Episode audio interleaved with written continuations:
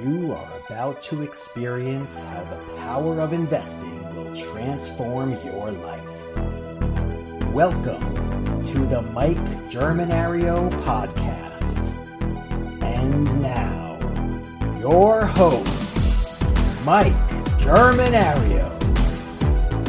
Crypto traders are running for the exits this year as Bitcoin and other cryptocurrencies are worth half of what they were six months ago. In fact, more than $1 trillion worth of the mysterious digital money has been wiped out since November. So, why are people suddenly fleeing what was once the hottest trend in investing for the past two years? And is now the right time to invest in crypto? Stick around for the next three minutes as I explain a very complicated market in a very easy to follow video. Now's a great time to smash the subscribe button, by the way. You're awesome, thanks. The wild crypto boom really took off after March 2020 when the Fed ushered in a wave of easy money and interest rates were set to zero. This type of monetary policy supports credit, lending, and spending, which also boosts the price of assets. In this case, crypto was a new and exciting way for people to easily invest in the next big thing.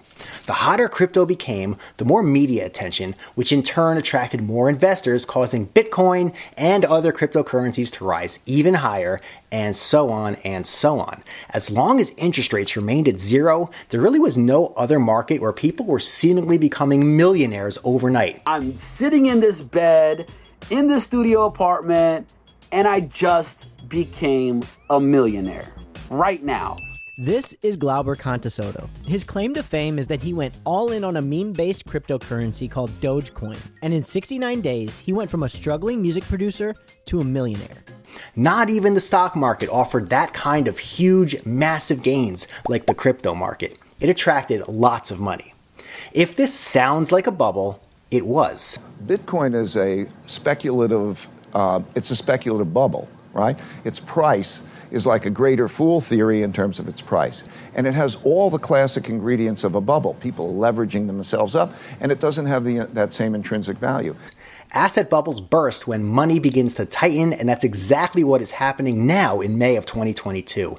Investors are staring down interest rates rising and inflation raging, and they are responding by selling off risky assets. We see this in the stock market and even more pronounced in crypto.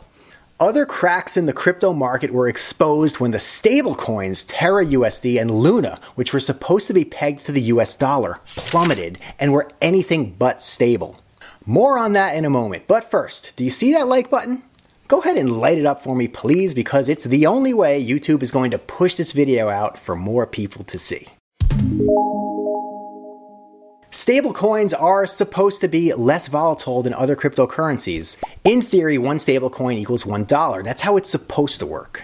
But a series of large withdrawals in May caused Terra USD to lose its $1 peg, which caused a cascading effect of panic selling because people lost faith. It's no different than the old fashioned bank runs like the one portrayed in the classic movie It's a Wonderful Life. You remember, George Bailey is about to go on his honeymoon when he sees the run on his savings and loan. He's forced to stick around in Bedford Falls and use his own money to keep the bank going. Don't look now, but there's something funny going on over there at the bank, George. I've never really seen one, but that's got all the earmarks of being a run. I love that movie. Anyway, Luna, which is a sister cryptocurrency to Terra USD, was meant to act as a shock absorber or reserve currency to support Terra USD. Luna also failed because people did not want Luna when they sold Terra USD. They wanted actual US dollars instead. In the absence of faith, both Terra USD and Luna lost their value, which is typical of a bank run and also of asset bubbles bursting. This kind of market instability has drawn the attention of Treasury Secretary Janet Yellen to call on Congress to regulate the crypto market, which brings us to the question is now the right time to invest in crypto? I won't recommend it for three reasons. First, the lack of regulation leaves too much room for scammers, hackers, and other bad actors that seek to take advantage of your hard earned money. Second, it hasn't been around long enough for me to put my stamp of approval on it as a viable long term investment. I prefer mature assets with proven histories, and I play the long game. I'm not interested in get rich quick schemes, and to me, the crypto market is too speculative. I'd say at this point it's more like gambling than investing. Lastly, it's extremely complex and hard to understand, which is a red flag for investing. If you can't explain the investment easily, then perhaps you shouldn't put your money there. I mean, this is supposed to be currency, but I've never seen anyone using crypto to buy anything. Listen, guys, I'm not hating on crypto or saying it won't one day become what the proponents say it will become. All I'm doing here is giving the facts and being objective so that I can help you be a better long term investor. Again, if you appreciate this video, give it a like. And as always, I want to help you guys out as much as I can. So here's my five easy investing rules. It's a completely free guide that I use before making any investment decision. Link in the show notes. Make sure you get your copy.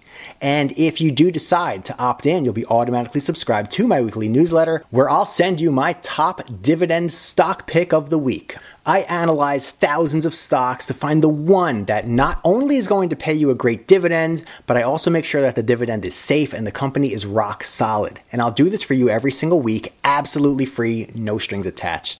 Now, watch my next video, and I'll see you there.